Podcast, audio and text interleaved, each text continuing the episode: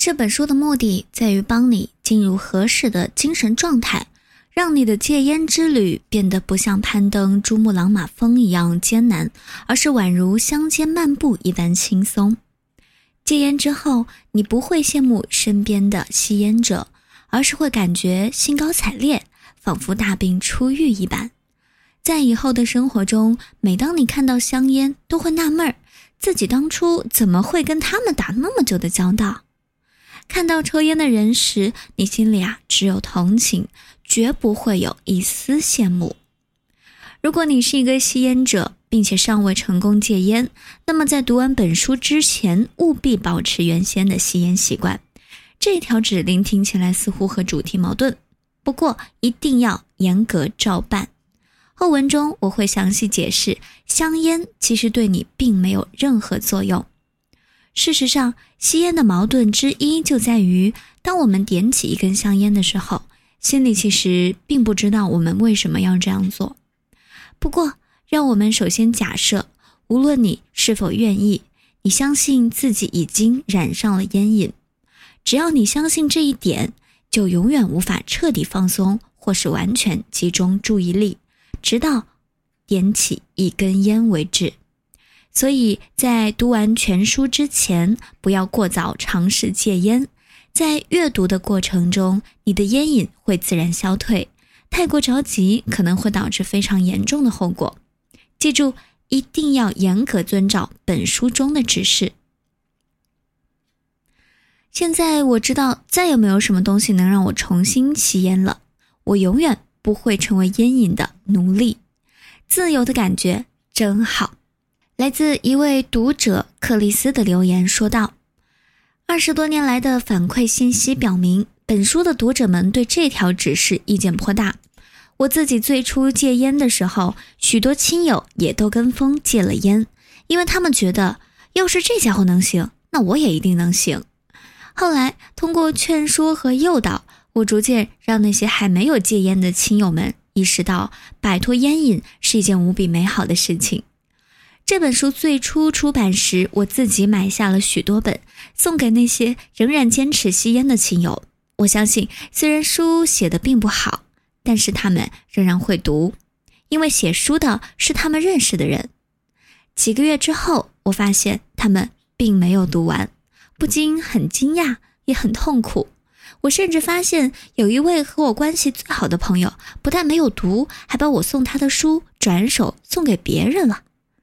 这让我感觉很受伤，但我那时尚未意识到，他们仍然对戒烟心存恐惧，恐惧的力量比友谊更大。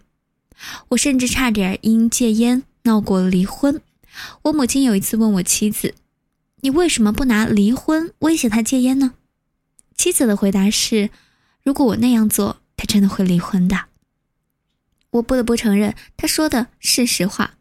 这就是恐惧的力量。现在我很清楚，许多吸烟者读不完这本书，是因为他们害怕读完之后就会远离香烟。某些人故意每天只读一行，以推迟那一刻的到来。我也清楚，很多吸烟者都是迫于亲友的压力才翻开这本书的。不妨换个角度思考，你究竟有什么可损失的？如果你读完这本书之后，选择继续吸烟，那你的情况同过去并不会有什么区别。你不仅没什么可损失的，而且还有可能收获很多东西。 Rachel 说，我从来没有幻想过我居然会主动想要放弃吸烟，而且在读完本书之前还必须故意压抑这种想法。一个例外是，如果你已经一段时间没有抽烟了，并且不知道自己究竟算是一个吸烟者、戒烟成功者还是非吸烟者，那么在阅读过程中请不要吸烟。事实上，如果你已经成功戒烟的话，这本书的任务就非常简单了，把你从一个普通的非吸烟者变成一个快乐的非吸烟者。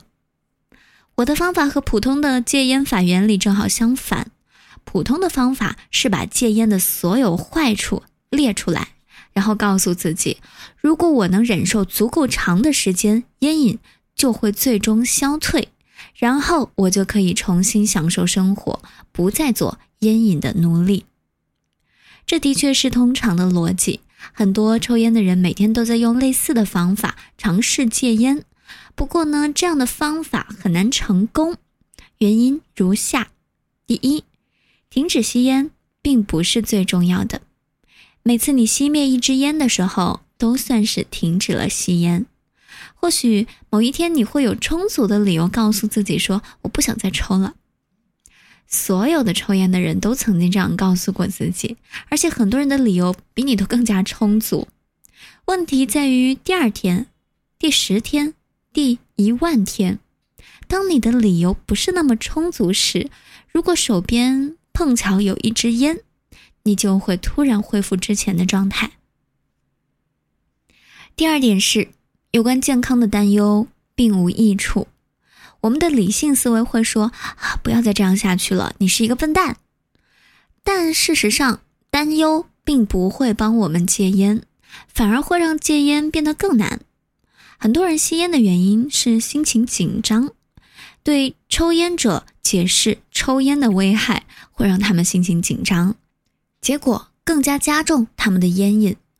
伦敦皇家马斯登医院是全英国最先进的癌症治疗中心，院门前的烟头比任何一家别的英国医院都多。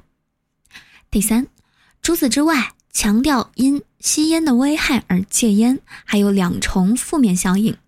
首先，这样会制造一种感觉，戒烟似乎成了一种牺牲，你会觉得，哎，只是为了摆脱这些危害，你才不得不牺牲吸烟的权利。其次呢，这样啊还会制造一种障碍，让我们无法理解停止吸烟的真正原因。最恰当的问题应该是，我们为什么想要吸烟或者需要吸烟？轻松戒烟法的过程可以简单概括为，首先忘记原本的戒烟理由，然后再这样问自己：一、抽烟究竟有什么用？二、你真的在享受吗？三、你真的必须为了把烟卷叼在嘴里，让自己窒息而付钱吗？事实的真相是，抽烟一点用都没有。这句话绝不是说抽烟的负面效应比正面效应要大，很多吸烟者都明白这一点啊。我的意思是，抽烟根本就没有正面效应。过去，抽烟还可算是高人一等的地位象征，然而在今天，就连吸烟者自己也承认，吸烟是一种反社会的行为。绝大多数吸烟者在吸烟时都会进行理性思考，但他们所谓的理性其实是错觉和幻想的结合。